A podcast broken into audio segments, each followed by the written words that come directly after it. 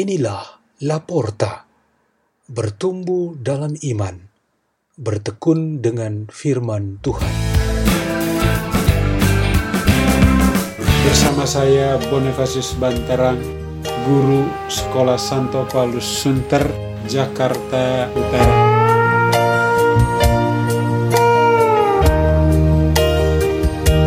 Bacaan dan Renungan Sabda Tuhan hari Kamis Pekan Biasa ke-19 13 Agustus 2020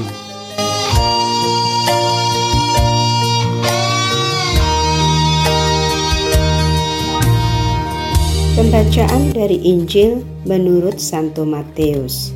Sekali peristiwa, datanglah Petrus kepada Yesus dan berkata, Tuhan, sampai berapa kali aku harus mengampuni saudaraku jika ia berbuat dosa terhadapku? Sampai tujuh kalikah? Yesus menjawab, bukan hanya sampai tujuh kali, melainkan sampai tujuh puluh kali tujuh kali. Sebab hal kerajaan surga itu seumpama seorang raja yang hendak mengadakan perhitungan dengan hamba-hambanya. Setelah ia mulai mengadakan perhitungan, dihadapkanlah kepadanya seorang yang berhutang sepuluh ribu talenta. Tetapi karena orang itu tidak mampu melunasi utangnya, raja lalu memerintahkan supaya ia beserta anak istri dan segala miliknya dijual untuk membayar utangnya. Maka bersujudlah hamba itu dan menyembah dia, katanya, Sabarlah dulu, segala utangku akan kulunasi. Tergeraklah hati raja oleh belas kasihan akan hamba itu, sehingga hamba itu dibebaskannya dan utangnya pun dihapuskannya. Tetapi ketika hamba itu keluar, ia bertemu dengan seorang hamba lain yang berhutang seratus dinar kepadanya. Kawan itu segera ditangkap dan dicekik, katanya, "Bayarlah utangmu." Maka sujudlah kawan itu dan minta kepadanya, "Sabarlah dahulu, utangku itu akan kulunasi." Tetapi ia menolak dan menyerahkan kawannya itu ke dalam penjara sampai semua utangnya ia lunasi. Melihat itu, kawan-kawannya yang lain sangat sedih, lalu menyampaikan segala yang terjadi kepada tuan mereka. Kemudian raja memerintahkan memanggil orang itu dan berkata kepadanya, "Hai hamba jahat, seluruh utangmu telah kuhapuskan oleh karena engkau memohonnya. Bukankah engkau pun harus mengasihani kawanmu seperti aku telah mengasihani engkau? Maka marahlah tuannya dan menyerahkan dia kepada Algojo-Algojo sampai ia melunasi seluruh utangnya. Demikian pula Bapakku di surga akan berbuat terhadapmu jika kalian tidak mengampuni saudaramu dengan segenap hatimu. Setelah Yesus selesai dengan pengajarannya, berangkatlah ia dari Galilea dan tiba di daerah Yudea di seberang sungai Yordan. Demikianlah sabda Tuhan.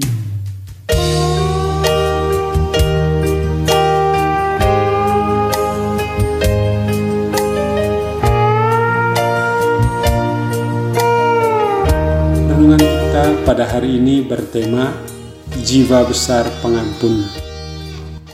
Ada seorang murid kelas 5 SD pada suatu pagi berkata kepada orang tuanya bahwa ia tidak mau lagi masuk sekolah. Ia berkata demikian sambil menangis dan ketakutan. Setelah menyelidikinya, mereka menjadi tahu bahwa anak ini takut diejek dihina atau dibully lagi oleh teman-temannya di sekolah. Ia sudah berusaha sabar terhadap mereka, bermain dengan mereka, bahkan berbagi jajan dengan mereka, tetapi tetap saja ia disakiti. Ia ingin berhenti sekolah saja. orang tuanya ikut bersedih dan berusaha untuk menyelesaikan masalah itu dengan pihak sekolah.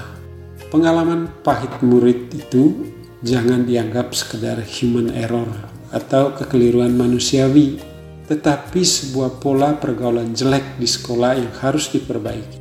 Mungkin Anda sendiri pernah menjadi korban suatu pola perbuatan jahat seperti yang dialami murid tersebut.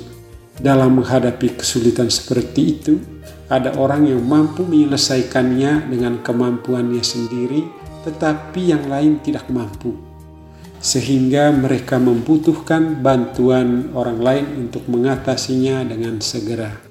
Cara penyelesaiannya dapat berupa pendekatan reaktif dan represif, yang berarti bahwa harus dilawan juga dengan kekerasan, tetapi dapat juga berupa pendekatan persuasif dan kekeluargaan. Suatu ajaran Kristiani yang selalu dekat di hati para pengikut Kristus ketika mengalami peristiwa hidup seperti ini ialah memiliki jiwa besar sebagai seorang pengampun dan rela untuk mengampuni. Nabi Yehezkiel di dalam bacaan pertama menggambarkan suatu tindakan memberikan ampun melalui sebuah sikap menolak kekerasan. Tetapi juga bukan satu sikap pasif atau diam. Ia mengajarkan sebuah sikap mengalah dan menjadikan diri sebagai korban dari perbuatan orang-orang jahat. Ini untuk mengingatkan bahwa mereka juga pada saatnya akan mengalami kesusahan yang setimpal dengan perbuatannya itu. Cara mengampuni seperti ini sama dengan mengatakan, "Tuhan, ampunilah mereka karena mereka tidak tahu apa yang mereka perbuat." Tuhan Yesus mengajarkan ungkapan jiwa yang besar dalam mengampuni, yaitu dengan pernyataan dan tindakan yang sangat eksplisit. Pihak yang berlaku jahat perlu melihat dan mengalami kalau kata-kata dan tindakan Anda sungguh mengampuni. Pengampunan seperti ini tidak boleh diukur sampai berapa kali, yaitu secara kuantitas dan juga secara kualitas seperti batas kesabaran, kelelahan, kebosanan, dan menyerah. Yesus menangkap kecenderungan pembatasan ini ada pada para muridnya dan kita semua. Oleh karena itu, ia menegaskan bahwa suatu jiwa yang besar dalam memberikan pengampunan ialah yang tidak memperhitungkan batasan baik jumlah maupun kualitasnya. Hal ini disebutnya sebagai pengampunan 70 kali 7 kali. Marilah kita berdoa. Dalam nama Bapa dan Putra dan Roh Kudus. Amin. Ya Tuhan, lembutkanlah hati kami supaya kami dapat mengampuni tanpa batas. Apabila kami tidak kuat lagi mengampuni, berilah kami rohmu yang membuat kami mampu. Kemuliaan kepada Bapa dan Putra dan Roh Kudus, seperti pada permulaan, sekarang selalu dan sepanjang segala abad. Amin. Dalam nama Bapa dan Putra dan Roh Kudus. Amin. La porta, la porta, la porta.